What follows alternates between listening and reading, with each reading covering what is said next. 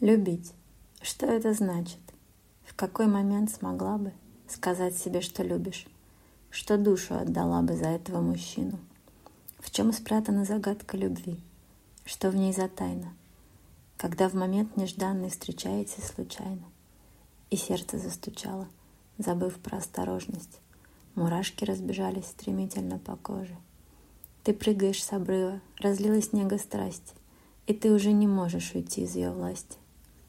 Ты отдаешься силе, что правит миром этим. И вдруг вы оказались одни на белом свете. Но первые порывы прошли, и что осталось? Ты видишь в нем изъяны, не все, каким казалось, но остается нежность, и сила в ней таится, а ты находишь повод еще сильнее влюбиться. Ведь с ним тебе комфортно, не надо притворяться, носить чужие маски, быть кем-то для кого-то, играть в чужие сказки. С ним можно быть собой. С ним весело и просто. Смеяться можно вечно и задавать вопросы. И слушать, что он скажет, и чушь нести часами, о чем совсем не важно.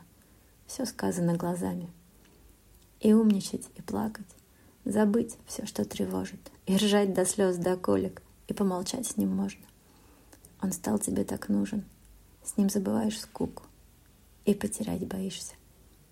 И разжимаешь руку.